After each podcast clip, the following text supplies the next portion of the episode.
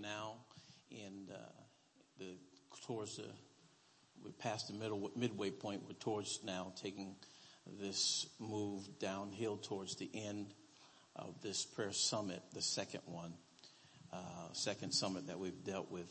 Uh, the first one we dealt with the single summit, and I thought that was pretty delicious myself. I really did. Amen. And uh, now we have journeyed into the next one, which is the prayer summit. And uh, I'm, I'm, licking my excuse me, licking my fingers on this one too, because uh, it's just real good. And and I say this, I say this, and it catches me, just catches me every single year, sometimes several times in a year. I have never boasted or claimed to be real smart about things. But I discovered that God is truly the only wise God, our Savior. Because He knows, thank you sir, He knows what to say to us at certain strategic times and turns. I could have never have thought to plan this at this particular time that, you know, to, to share this, but it is God had it planted and situated and ordered in such a way that it falls now at a critical time. And, uh, I'm thanking God for it because some things are moving. Some things are really moving, really tangibly moving. Amen. And I'm grateful for this right now. I'm glad to be where God is and not where he's not. Amen. Praise the Lord. Glory. All right. Father, bless us as we go into the word.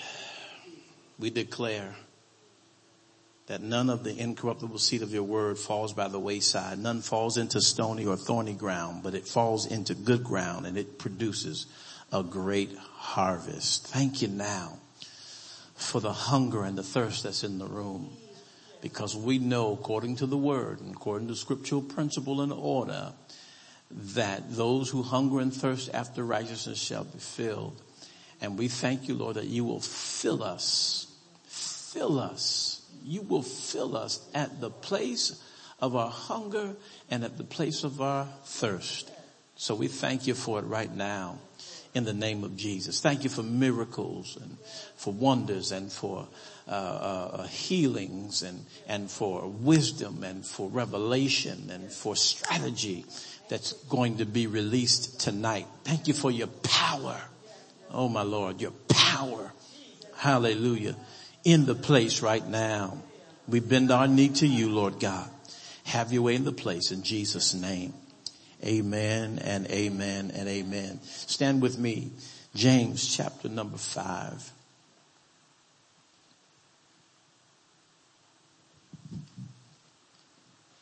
And we'll start reading there. The key verses for the, for our teaching is 16 through 18, but I'm going to start there and catch the text. I need you all to, to allow me to read just a little bit more tonight.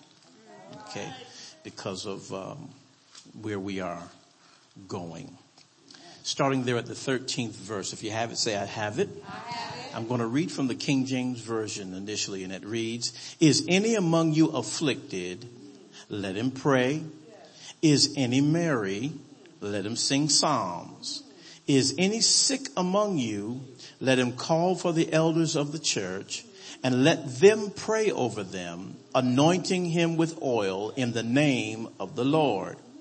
And the prayer of faith shall save the sick and the Lord shall raise him up. And if he have committed sins, they shall be forgiven him. Confess your faults one to another and pray one for another that ye may be healed. The effectual fervent prayer of a righteous man availeth much. Elias, who is Elijah, was a man subject to like passions as we are. And he prayed earnestly that it might not rain. And it rained not on the earth by the space of three years and six months. And he prayed again and the heaven gave rain and the earth brought forth her fruit. I must read 19 and 20.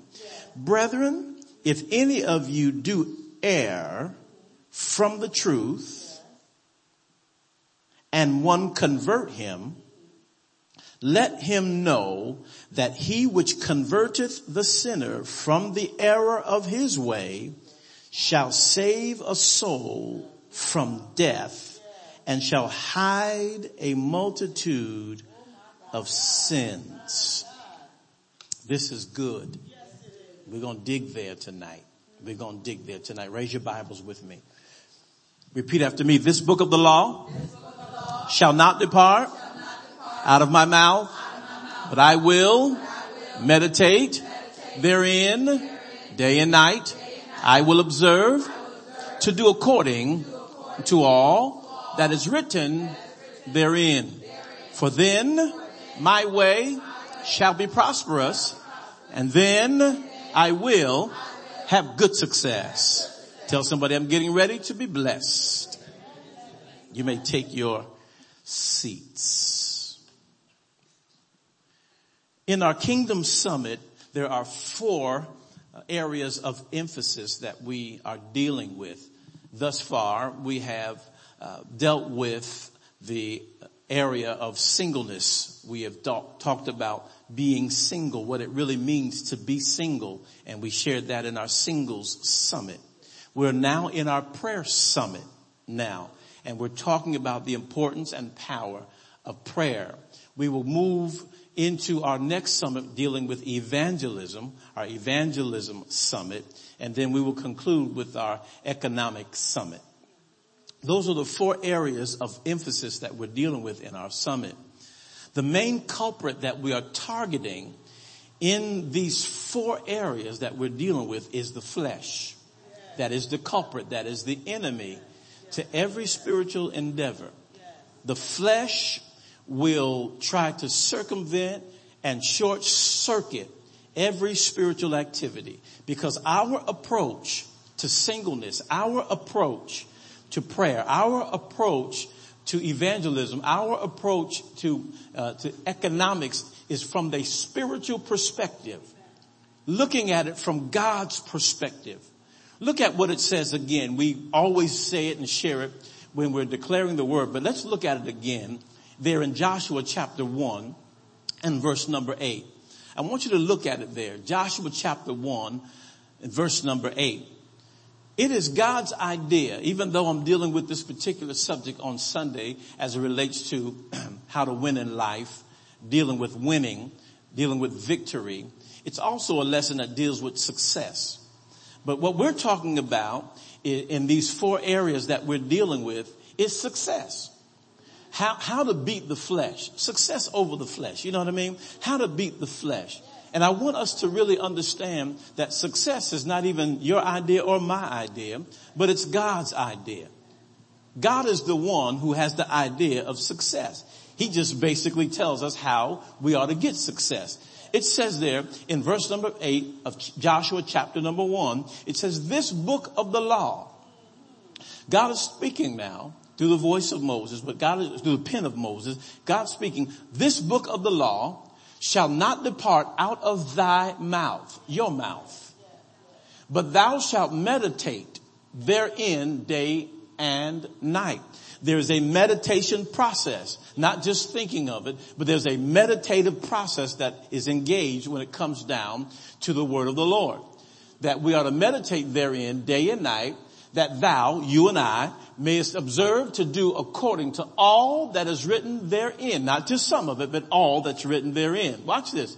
For then thou shalt make thy way prosperous. Is that what it says? And then thou shalt have good success. Now, then thou shalt have good success. So then God is telling us how to have success. Okay. He tells us that success comes based upon the premise of meditating on the word of the Lord. Then he says, when you do that, when you take the word of God and you meditate on the word of God, then he says, I put the hand, I put destiny in your hand that you shall make your way prosperous and you shall have good success, not anybody else. Success is going to be at your hands, in your hands. The destiny of success is in your hands because we're taking God's prescribed plan, the word of God, meditating on it. Then he says, based upon doing that, we now will make decisions in life that will bring success to us. Yeah. Cause whatever you meditate on becomes a part of you. It becomes a part of your decision making process. So now you don't have to wait for somebody else to make your way prosperous. You will make your way prosperous and you will have good success. You and I will do well in our pursuit of the things of God. That's all prosperity is, doing well in your pursuit. Doing well, succeeding. Succeeding. So now what we're doing is we are fighting against the flesh. We found out there in Romans chapter number seven, we found there that in the flesh, Paul said, in me, that is in my flesh, dwells no good thing. So we know that the flesh does not bring about any good thing. In fact, we found Paul again talking to the church at Galatia. And as he was talking to the church at Galatia, he began to tell them how that if we sow to the flesh, we shall reap corruption. That just simply means that as we allow the flesh to have voice and say so in our lives, then it would corrode everything that we put in motion. Everything that the flesh has anything to do with is corrosive. It has this corrosive, eroding effect. It eats every endeavor up. Everything you're trying to do, if you do it according to the flesh or by the flesh, it will be corroded. It will be eroded. It will be eaten up. I used to watch, you know, I am a country boy to some degree. Born in the city, but you know, a lot of my family was born down south. And I used to watch in the summertime when we were sent down south. My mom would send us down south to spend time with grandma, you know, with granddad and, be with all of our cousins, our, our aunts and, uh, and uncles, you know what I mean? Our aunties and our, and our, our, our uncles. We used to go down there, spend time with them and cousins. They used to abuse us real bad. All my cousins, they abused us real bad because they called us city boys. You know, we called them farmers and country boys. And so that, you know, we had that little thing going on. We went down with shoes on. They had no shoes. So we called them country. By the time they got done with us, we had our shoes off too. And that's how they, that's, you know, you, you wore shoes to church and you wore shoes if you're going to, to, to the store. But uh, when you're home and at the house and around the house, you put no shoes on your feet. Have a witness. Anybody know about that? Uh huh. Yeah. So, so we, we, we, we go down there and every, we go down in the summer and in the summer was when they would do a lot of the work, the plowing and a lot of the work and, and the de-weeding of the fields and cause they farmed. So they de-weed the fields. We'd always have to go pull weeds in the different fields. In the cotton fields, we had to pull a weed. In the soybean fields, we have to pull a weed. You know what I mean? tobacco fields, we had to go in and pull a weed. All in, in, in, in the different, different fields, we had to pull weed. You know, even when they had the watermelon patches and all that, we had to go in there and pull weed. You know, I, I hated it. I just did. That's a, that's a strong word, but I hated it. Right? And then we go down and then towards the tail end of summer, we'd have to now go into the tobacco fields and start cropping the tobacco. Okay? Or harvesting, if you will, northern, but cropping the tobacco. The tobacco. That's what we call it. Tobacco. We have to crop the tobacco. So when we go into the tobacco fields, it was always, I would always see these little green worms on the tobacco leaves. Okay. And you would see the little green worms just sitting and just kind of crawling up on the leaves. What was it doing? It was eating away the tobacco. That's what the flesh does. It eats up your crops. It eats, eats up everything, everything you're trying to do. If you do it according to the flesh, it will eat it up. All the good that you do that, that is done in the flesh will be eaten up. Y'all with me?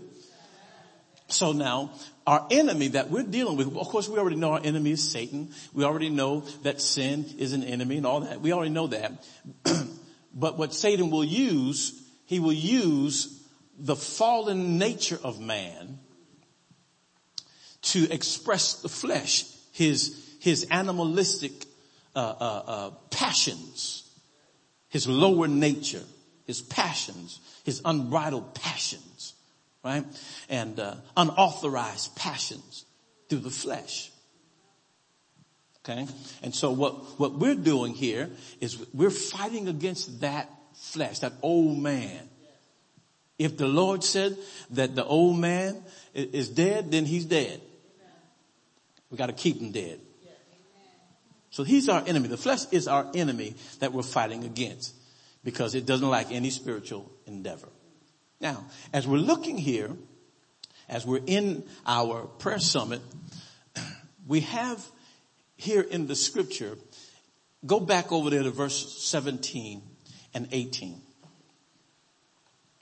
We have there that the Bible says that Elias or Elijah was a man subject to like passions as we are, and he prayed earnestly that it might not rain, and it rained not on the earth by the space of three years and six months. Then it says, and he prayed again, and the heaven gave rain, and the earth brought forth her fruit. Now that story that James is talking about can be found there in the book of First Kings, chapter number 17. First Kings chapter 17, starting there at verse number one. I'm not going to go there now, but it goes, starts there and it takes us from 17, chapter 17 through 18, chapter 18. It takes us into uh, uh, even further in the chapter 19 if we keep reading and going forward with it. This, the whole context of it all. But this part of it ends around the 18th chapter toward the tail end of the first Kings, 42 through 45. And what happens is that Elijah prays. We find him coming on the scene in chapter 17 verse 1 where he prays. And as he prays, he's now, he's now praying to the Lord about rain. And in his prayer, he speaks in his prayer that there be no rain.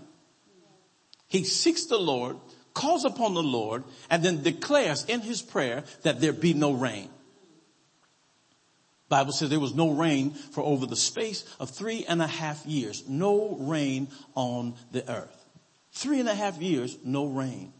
If you read further down in the 17 and going into 18 and even if you go into verse chapter number 19 you will find out that the children of Israel had fallen into a state of apostasy. In other words they had fallen away from God.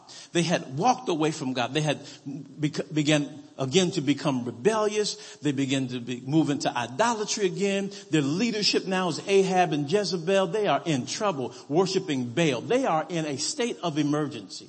They are in trouble and as a result of their rebellion, as a result of their idolatry, as a result of their apostasy, apostasy, falling away from the Lord, then it was God's will now to bring judgment upon that land. Judgment upon the people. He wants to grab their attention. It is the will of God that there be no rain. That's what God was, that was God's move. Elijah was a praying man. He was in relationship with the Father.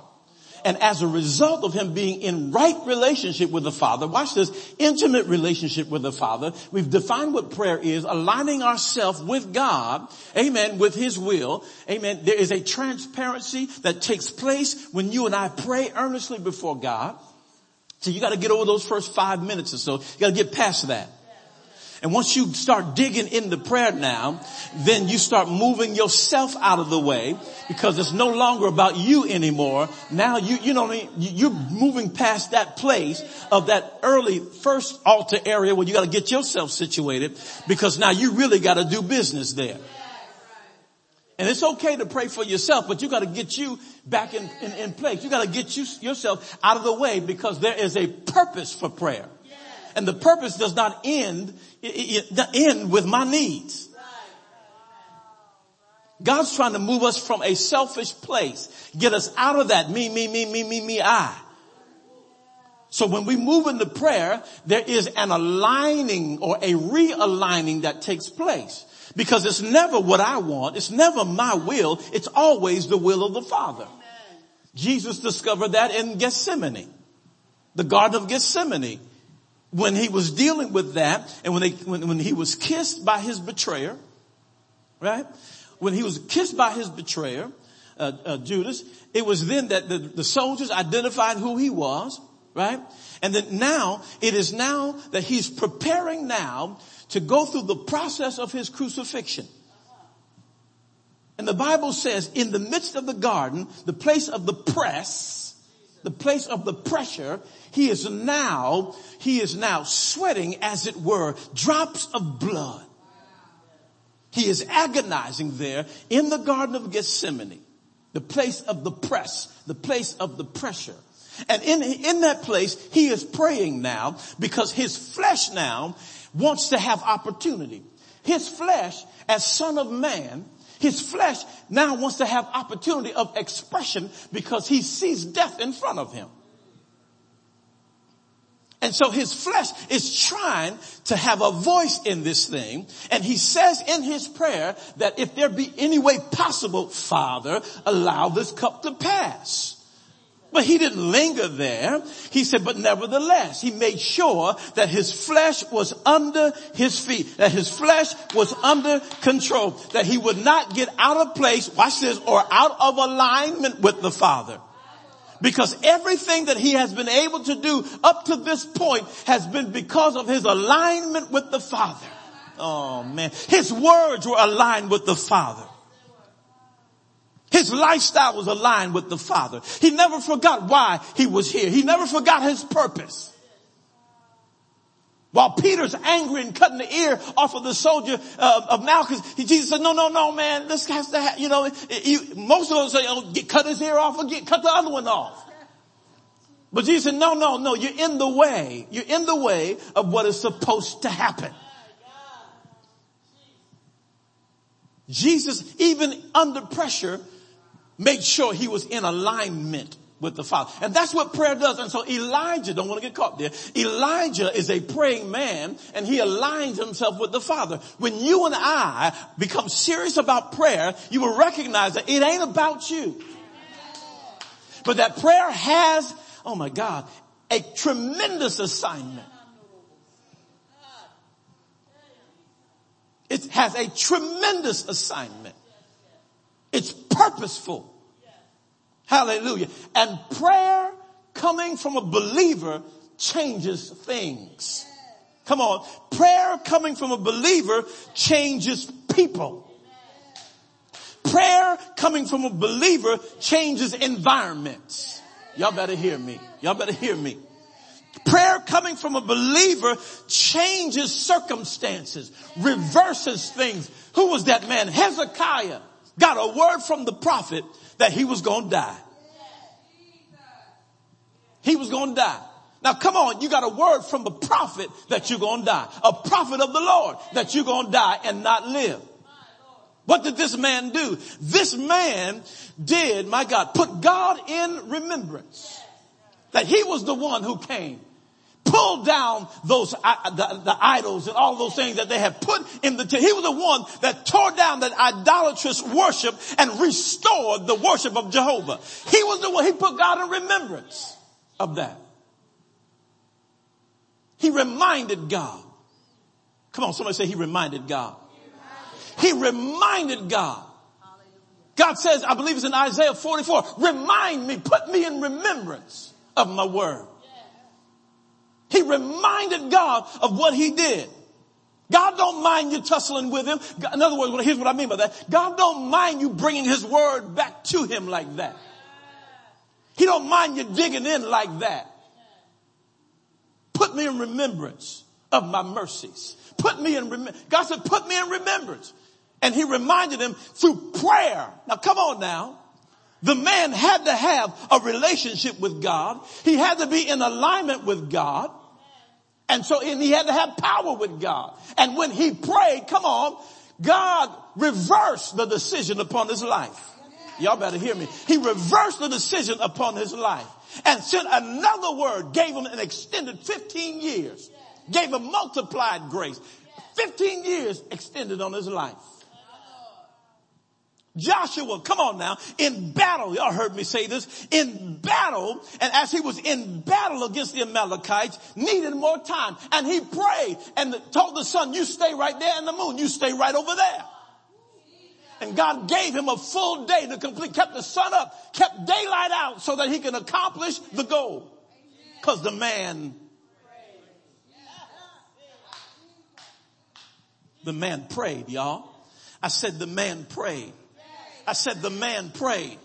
No, y'all didn't catch it. I said the man prayed. In other words, he was in alignment with the Father. His life had become transparent to the Father.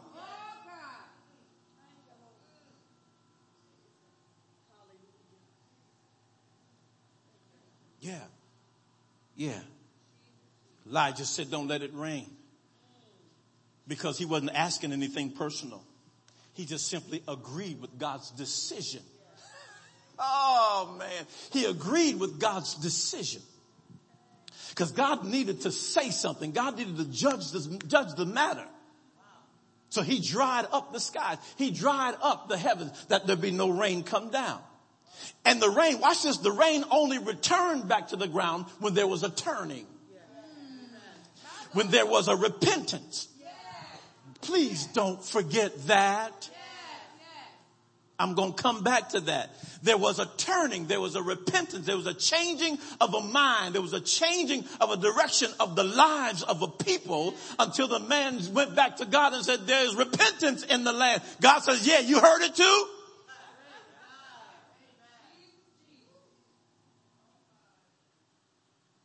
Because God is using a man in the earth. Come on. God is using a man, a person in the earth. God can't do it until God is illegal in the earth unless he has a cooperating spirit in the earth, a cooperating man in the earth.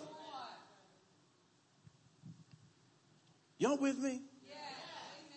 Go to Isaiah real quickly, chapter number six.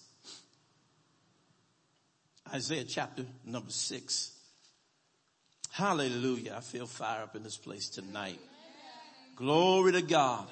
Hallelujah. You ought to shout right there real quick while you, while you're traveling. You ought to shout. Hallelujah. Look at Isaiah chapter number six. Start there at verse number five. Then said I, I'm sorry, I got to go, okay? Then said I, woe is me for I am undone. This is Isaiah talking. I'm undone, he says because I am a man of unclean lips and I would, and I dwell in the midst of a people of unclean lips. For mine eyes have seen the King, the Lord of hosts. Then flew one of the seraphims. Okay, we heard you. Now watch this. And then flew one of the seraphims unto me, having a live coal in his hand.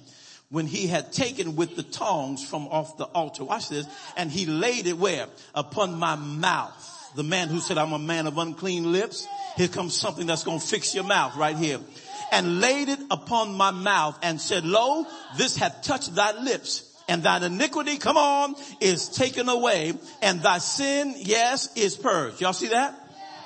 Also I heard the voice of the Lord saying, whom shall I send? And who will go for us? What he say? Then said I, what? Here am I. God's looking for somebody, y'all. He's looking for a man in the earth. He's looking for somebody. He's looking for a woman in the earth. Go to Ezekiel 22.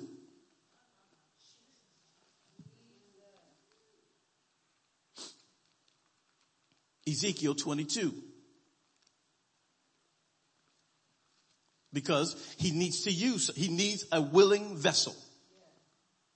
God's looking for a willing vessel, not someone who's caught up, who's fat and full and can't hear. Oh man. Who's stuck on themselves He's looking for somebody who's available, somebody who's willing. And available just doesn't mean that you got time on your schedule. It means that you have prepared yourself. You have availed yourself to the matter. You have surrendered yourself. You have made yourself. You have cleared everything. Ezekiel 22. Look there at verse number hmm. 30. It says, and I sought for a man among them that should make up the hedge and stand in the gap before me for the land. That I should not do what? Destroy it. Here's the sad epitaph. But I found None. Then he poured out his indignation, the Bible says. Watch what it says there in the amplified version there in uh, Ezekiel 22 verse 30. And I sought a man among them who should build up the wall and stand in the gap before me for the land that I should not destroy it, but I found none. God's looking for you. God's looking for you. God's looking for you. He's not looking, watch this now. He's not looking for someone who looks the part. Watch this now. Follow me. He's not looking for someone who's got a shiny little outfit on, so to speak. Is kind of following. Someone who, who, when you take a look with your natural eye, you say, that's the one. God's not choosing like that. Just like the choice of David was a matter of the heart. He's looking for that same, it's just the same criteria. He's still looking at a heart. He's not looking at your weakness. He's not looking at your proclivities. He's looking at your heart. He's looking for real. He's looking for authenticity. He's looking for something that, that, that is real. Not something that's fake, not something that's plastic, not something that's phony. He's looking for something that's real. You don't have to know everything. All you got to do is surrender everything.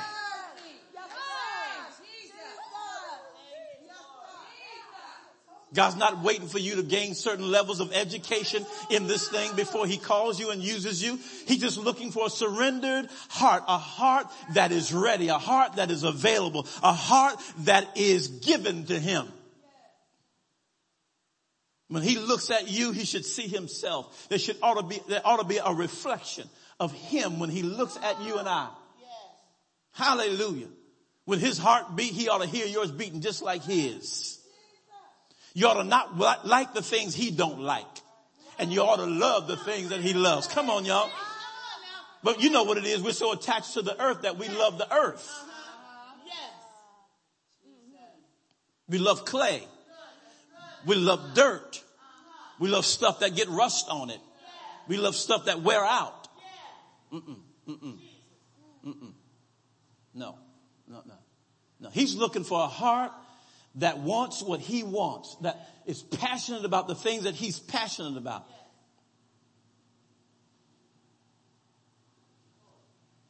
Hallelujah. God is not slack. Talk to me. God is not slack concerning his promise, as some men count as slackness. But he is long suffering toward us not willing that any should perish, but that all should come to repentance. You know what? There's a lot of folks in the church that want to see a lot of people dead.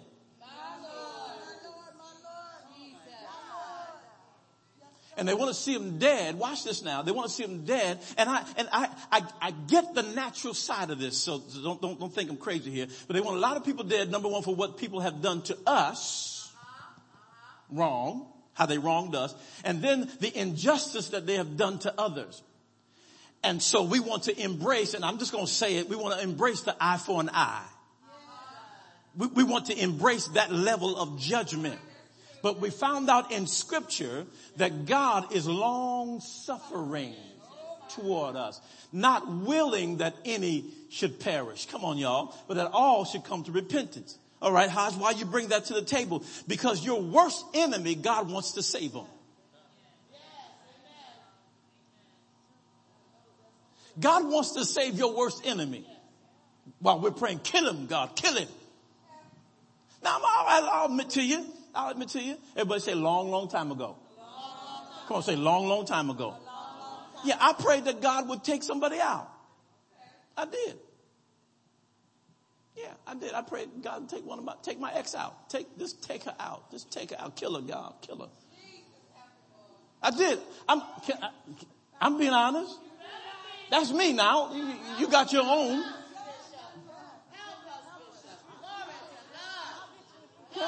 I ain't glorying in that. I'm just trying to tell you that's where I was at one time. Everybody say long time ago, long time ago. Cause I don't want y'all going, you know, pastor. No, long time ago. I prayed that. Okay. But I prayed that way because I wasn't a whole man. I was a fractured man. I was a messed up man. and I wanted revenge. I just knew I couldn't do it. I wanted, because if God did it, I wouldn't get in trouble. All right. Anyway. Okay. But I didn't stay in that state long. God delivered me and healed me real good until I prayed for their success. I prayed for their salvation. Come on. I wanted them to be saved. Never mind what you did to me. You need Jesus. I wanted them to be saved. And my only point for sharing this is that God is long suffering. If God would have killed me in my wild career, come on. hey, Jesus, in hell would I have lifted up my eyes. But thank God for his mercy. See, my desire ought to be his desire. And once I get to that place, a real place, then he has found someone that he can use. Hallelujah. And so now what he wants to do in the earth, we agree, God, I agree with that. Here I am, you can use me. So the man prayed and the heavens were shut up of rain. Three and a half years. He wasn't no special man. Bible says he was a man with like passions just like we are. There was nothing special or elite about him per se. Like us. Feel like we feel have tendencies like we have, you know what I mean? Have to war in the spirit. Come on. How many of you have to, every now and then you have to war in the spirit? Yeah, you gotta, gotta go to war, get stuff off of you. Every gotta get some stuff off of you. So where this thought come from? You know what I mean? I don't care how good you are. You gotta deal with thoughts every now and then. Whatever you're exposed to, sometimes you can, there's a thought that will come in. You don't have to take it, but there's a thought that comes to knock at your door. And you gotta deal with it. Are y'all with me? All right. Can I keep moving? Go back to James 5. Mm. Now, we see here in this passage that there is this message, this in this context, this message of this prayer, prayer and confession. We see that in, in this text from 13, uh, from 13 to 18, if you will, uh, actually all the way down uh, to 20, we see here this idea of prayer and this and confession because there is, we run the risk of being separated, watch this, being separated from the will of God. There is this risk to miss, to miss God. So this text is that James is talking to us about really is a text that brings continuity to the life of people. It talks about how to live in communion, communion, how to live together, how to have this union, how to have this unity, how to be together, how not to allow any breaches to uh, uh, prevail, but to deal with these breaches. Amen. And the answer is prayer. This prayer and confession that there is a way or that that there is a spiritual activity that we can engage in that will eliminate the breach. Hmm. Intercession that we saw there in Ezekiel 22 and 30 was important because God called it in so that there would not be any breaches. There's a standing in the gap. There's a making up of the hedge. Because God doesn't want any breaches. There, there, there, cannot be any openings. We have to close up the gaps. There, there, there are those, and let me just kind of keep chasing this, because there are those and that there are things that uh, cannot, thank you Lord, cannot speak adequately for themselves or itself. There, there is so much disadvantage taking place. So many people being taken advantage of. So many people whose eyes have, whose spiritual eyes have been darkened. So many who are ill equipped to fight who need to have a voice. And without a voice, they would be taken over, run over, run amok. Their lives would be in jeopardy. So God calls on the believers. God calls on the church. I'm going to take it a little further. He calls on his sons. He calls on the mature believers. Calls on those who know how to get in the trenches. But not only calling those who know how to get in the trenches, because if he calls those who knows how to get in the trenches, who know how to pray, if we can rescue those who are vulnerable, then we can teach them how to pray. Come on. Teach them how to pray. And then what that does, it strengthens, it strengthens the hedge. Come on, y'all. It, it, allows us, watch this, to protect and to preserve more. There's no reason why your son should go to hell. There's no reason why your daughter should go to hell. There's no reason why you and I should be broke as a joke. There's no reason why we should be in poverty. No reason why we shouldn't have not just enough, but no reason why we shouldn't have more than enough. Come on, y'all. Because the moment that you and I reach more than enough is when we become viable in the earth. When we're breaking even, God hadn't gained anything. Without an overflow, nothing has changed. That's why you need more than you have right now. And there is no reason why we should be below or even either breaking even. We should be overflowing. Your stuff ought to overflow. Come on, your treasury ought to overflow. Hallelujah. Why are we going to fight praying in tongues? Do you not know that's the overflow? That's when we matter. Okay. I'm sorry, y'all. I just feel fire tonight. That's when we become significant. There is a time to pray in your native tongue, but then there's a time to do away with that. There is an overflow and the overflow speaks to the need that's out there now. I'm not praying in the Holy Ghost to make myself feel good or to make you know that I'm real spiritual. Man, when I'm speaking and praying in tongues and praising in tongues, I am going outside of myself. It is reaching a need that is out there. It's talking to God, getting things to be loose and come on and released. Cause we don't know what we ought to pray when we, that we ought to at times. Amen. Hallelujah.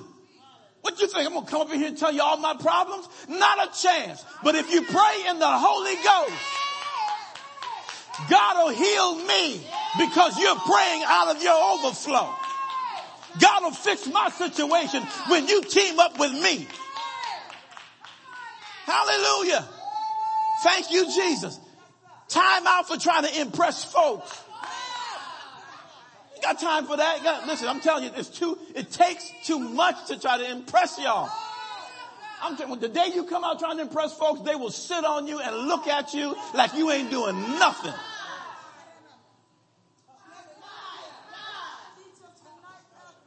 But out of your overflow, out of your more than enough,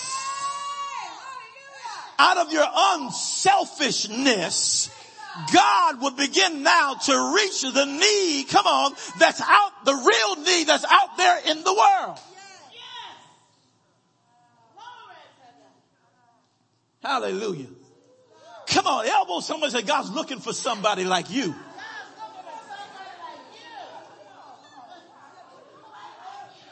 Hallelujah. You didn't have to have a silver spoon when you came out. You didn't even have to come out saying Jesus and thank you. Hallelujah. He's just looking for someone who's ready, ready and willing to surrender. Give it up, man. Give it up. I heard a preacher say, if you're willing to give it, give it all up. If you what is it? If you're willing to give it all up, you can have it all. I think it's something like that. Hallelujah. Y'all still with me? So now,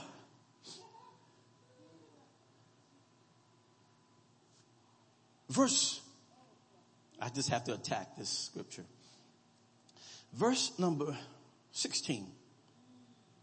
Confess your faults one to another. Amplified says, confess to one another, therefore, your faults, your slips, your offenses, your sins, your false steps. Confess them, he says, and pray one for another that ye may be healed. Hallelujah. Period. The effectual fervent, that's where I want to go the effectual fervent prayer of a righteous man availeth much.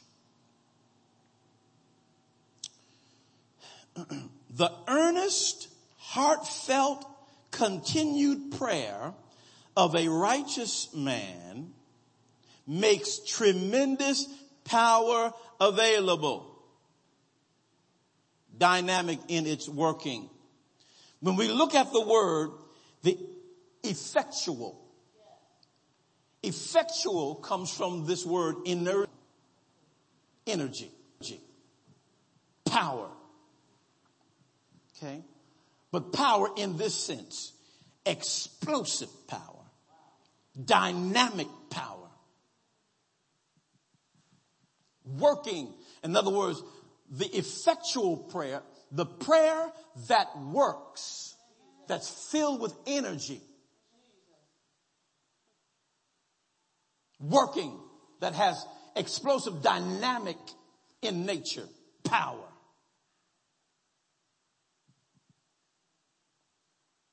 Okay. Now watch this now. Energy does not always refer to loud, y'all. Because a lot of people hollering ain't saying nothing. I'm trying to, they're just making noise. I'm trying to tell you, trying to scare stuff into existence. You can't scare stuff into existence. Now, now don't get me wrong. I can't, you, I'm not saying you can't holler. Holler if you want to holler. But in the holler, have inertia, have some spiritual impact. Have,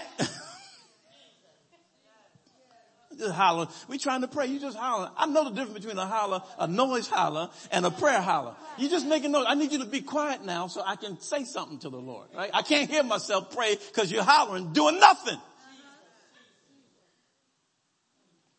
Okay. But when you have this inertia flowing in you, and the next person have inertia, and we and we may have volume with our voices, we will not conflict with each other. In fact, there will be this coming together where we team up and then we're double barreling. Come on y'all. Double barreling the spiritual arena. There is this dynamic working power.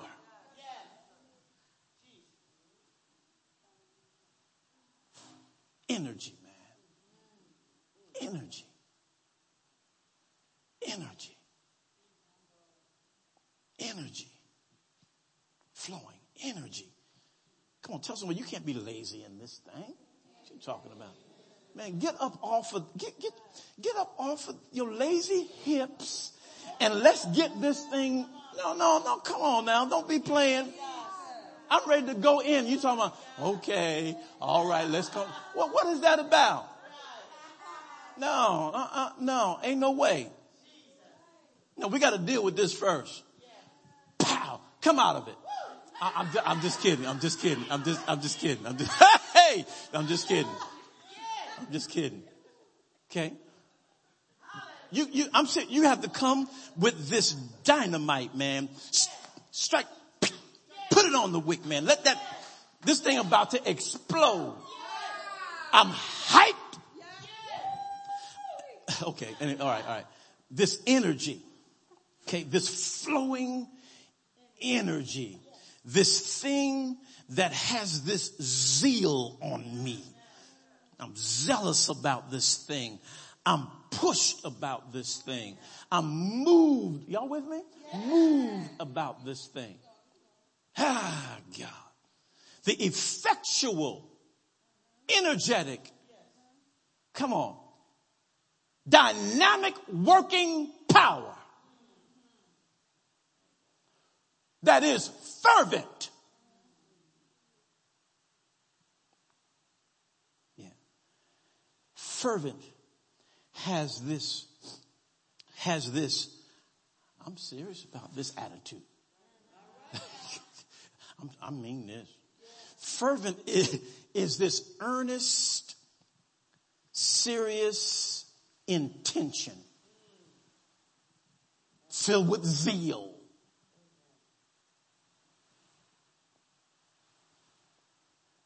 Yeah. Yeah. It is, it is, it is this idea of contending with an enemy. It's, it's an idea of we're going to battle. Oh, I'm serious. We're going to battle. I didn't come just to come. I, I came here to battle. Y'all get it?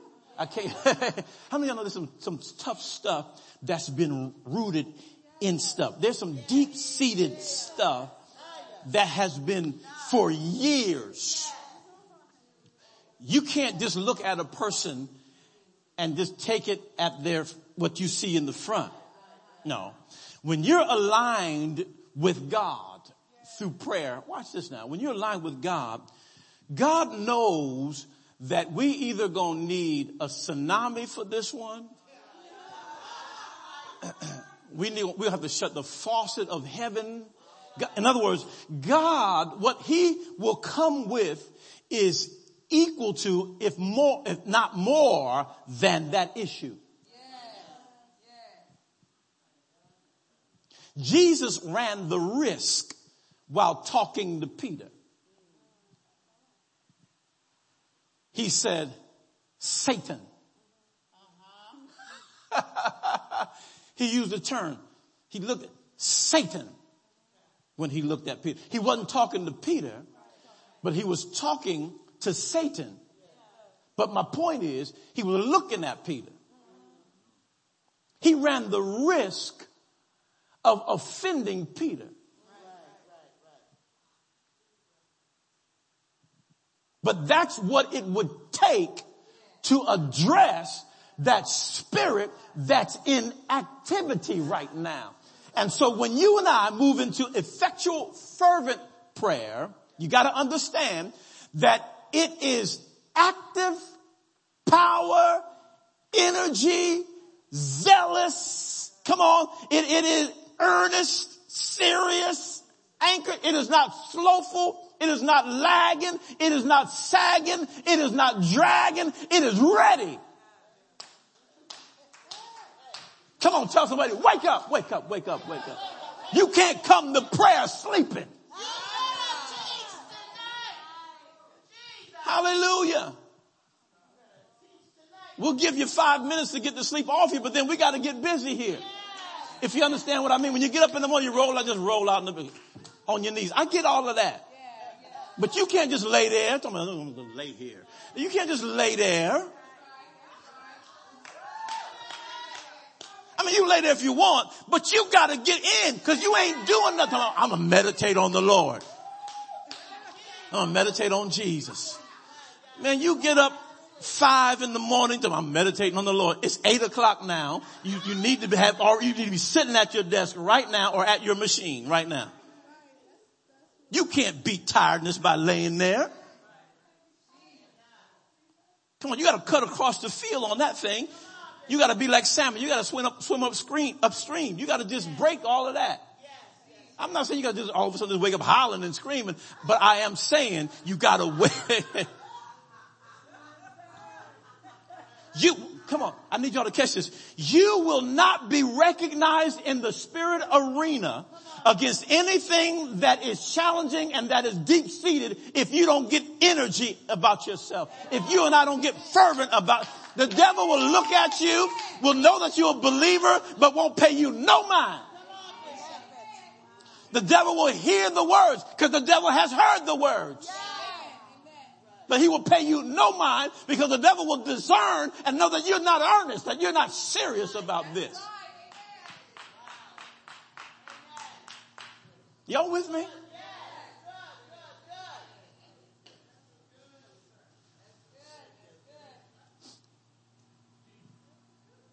It is the effectual fervent prayer of a righteous man, a person who is in right standing with the Lord that avails, that wins.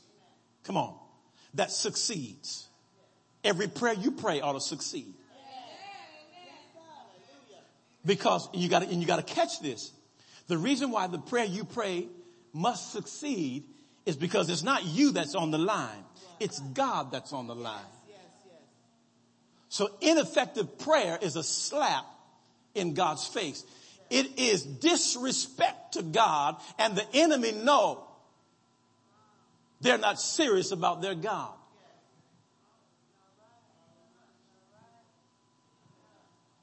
Yeah. Yeah. Just like, come on, just like the kingdom of God is organized in rank, angelic rank, and there are people who are in the ranks. You got to understand the kingdom of darkness is ranked, organized,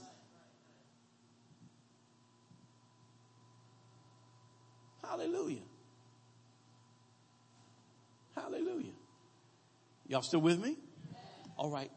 Ooh, let me bring this to a close. Thank you, Jesus. Now, I said all of that to set y'all up.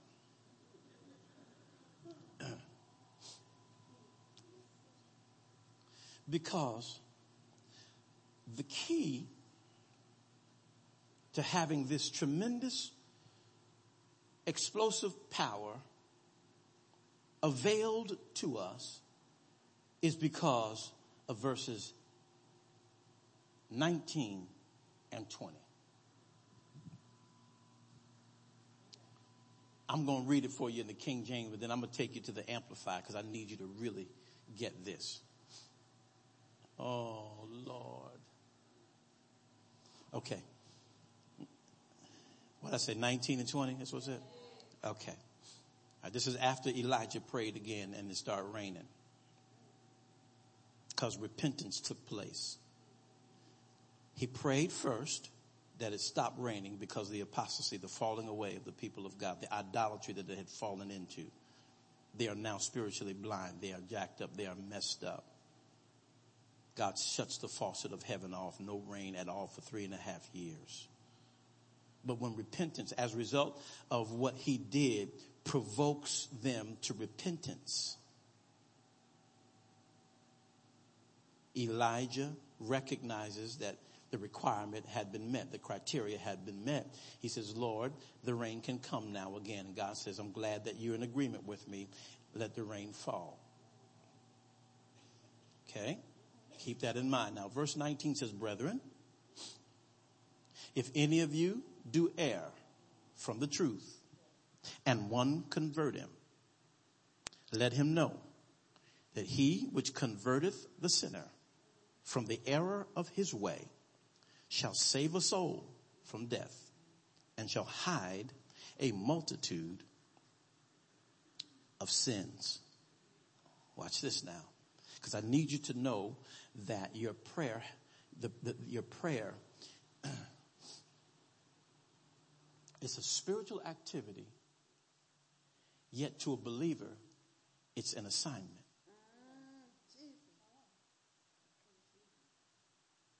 It's purposeful. Okay? It's purposeful. Your heart has to break like God's heart over mess and what sin has done to a people. There are people who are in sin now who are ignorant of their sin. Here's what I mean by that. They don't know how they got there. They think it's all right. They don't see anything wrong in it. In fact, ain't nothing bad happened to them yet as far as they're concerned. Sin ain't that bad. They're blind. They don't know that their life is rotting on a daily basis, that the quality of their life is being lost, that Satan has, has deceived them. They don't even know that they're blind. Remember what I told you about deception? It is a mistaken conviction on misinformation. Now, look at this. Listen, listen. I'm going to catch it here at 17. Elijah, for instance, human just like us, prayed hard that it wouldn't rain. And it didn't. Not a drop for three and a half years. Then he prayed that it would rain and it did. The showers came and everything started growing again. 19, watch this. My dear friends, here's the lesson that James trying to get us to. My dear friends, if you know people who have wandered off from God's truth, don't write them off.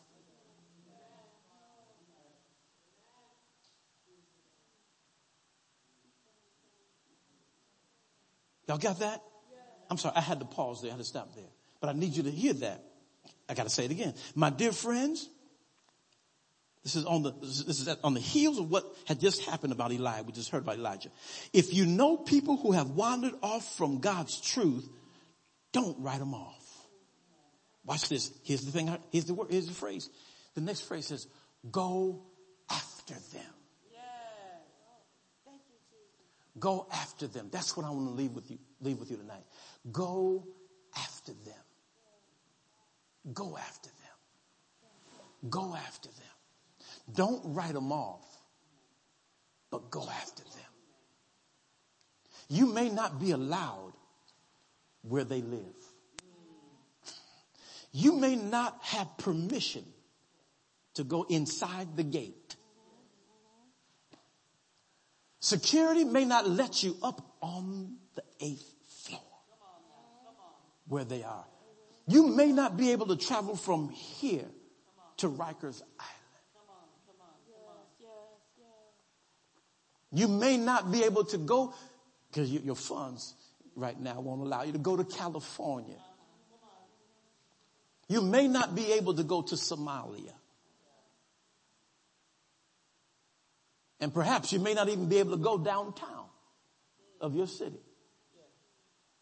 But go after them nonetheless. You don't need to take your physical legs and your body to go there.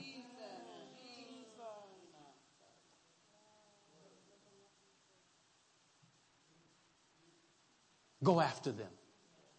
I need you to put that in bold caps on your paper or, or, wherever you're writing on your on your iPad, your phone, wherever you're writing on. No, just I need you to put and then put quotes on on either side. Go after them. Don't write them off. Go after them.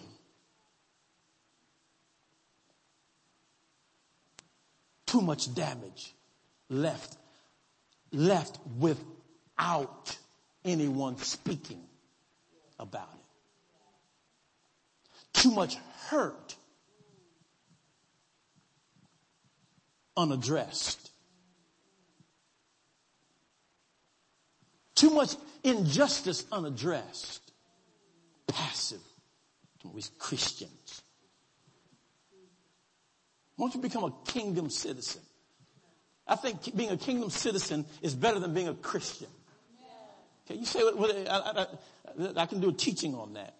Some of y'all, you just love being a Christian. It's more than being a Christian. Jesus ain't never called himself a Christian. Okay, I ain't gonna mess with y'all with that. Just put that somewhere on the side. Okay. How about kingdom? How about that one? What about a citizen? What about a son? Oh man. What about that? He says, don't write them off. Go after them. Get them back. And you will have rescued precious lives from destruction and prevented an epidemic oh, of wandering away from God. You and I have the power uh, to close the gate, man. We have the power to reach into the mouth of the lion and pull out the lambs.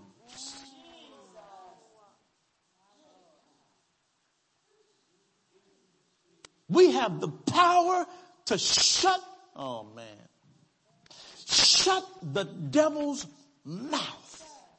And what has already been unleashed, we can stop it in midair.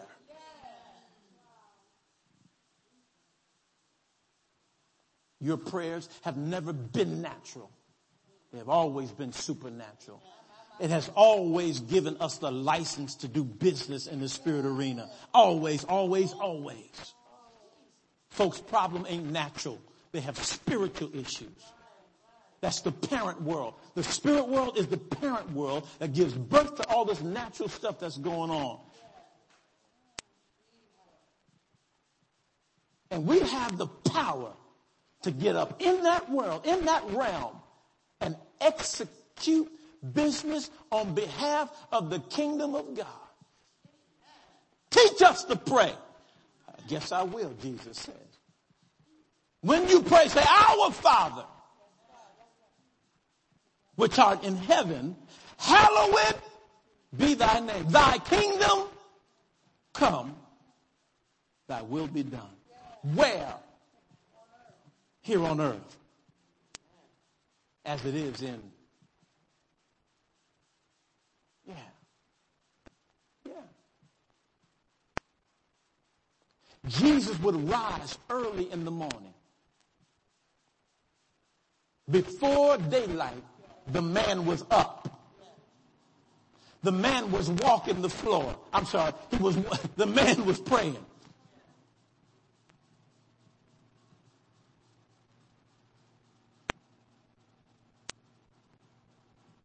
There are historical, there is, there is historical information that's not documented in the, the Bible itself about the life of Jesus that gives us insight of his prayer life.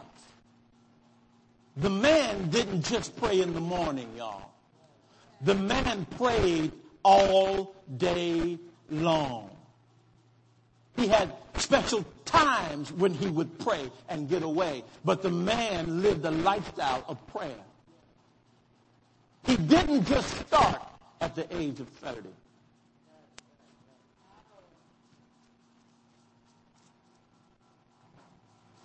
Jesus was highly developed in prayer.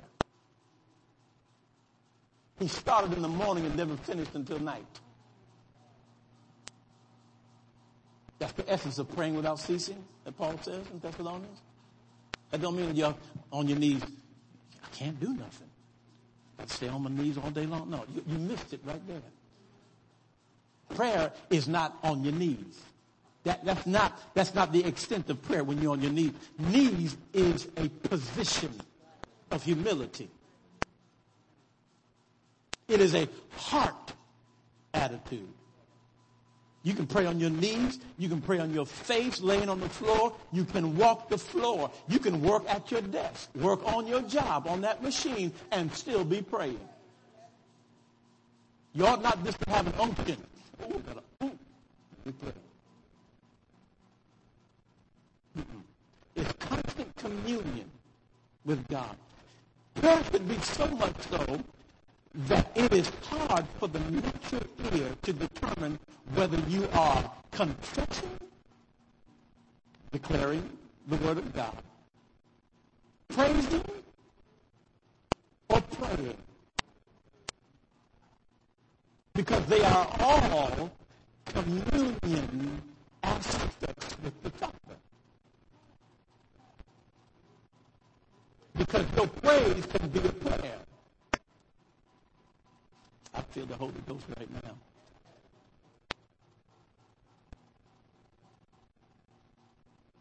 And I close with this. My mind kind of went there when I said that. There's a, there's a certain element aspect of, of, of uh, praise that I share and teach uh, when it comes down to the dancing aspect, uh, um, dancing before the Lord and when dancing with Him.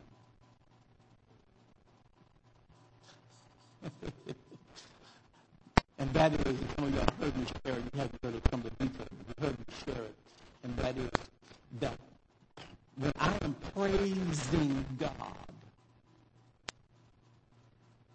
and I have moved out of myself, when I've moved out of self-consciousness, and I have this spirit consciousness here, that's dominating the moment, what happens is I move from a place of dancing before the king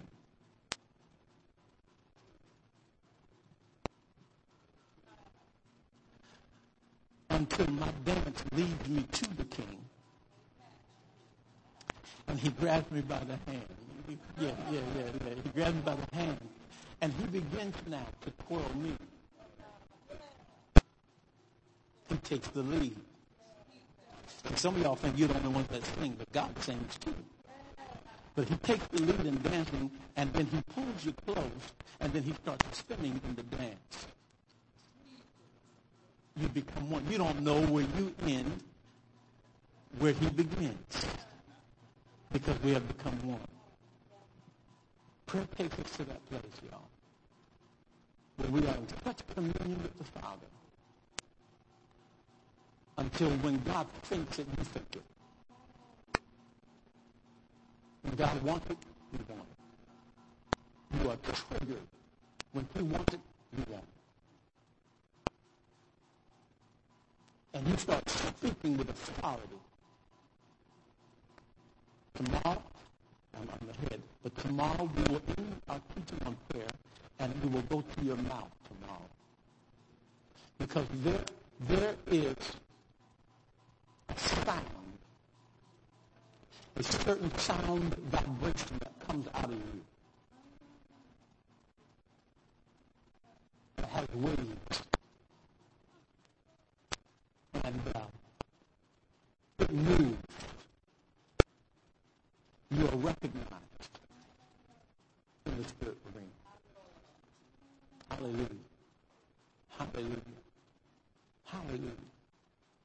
It's about the vow as close. Thank you, Lord. Glory to God. Mm-hmm.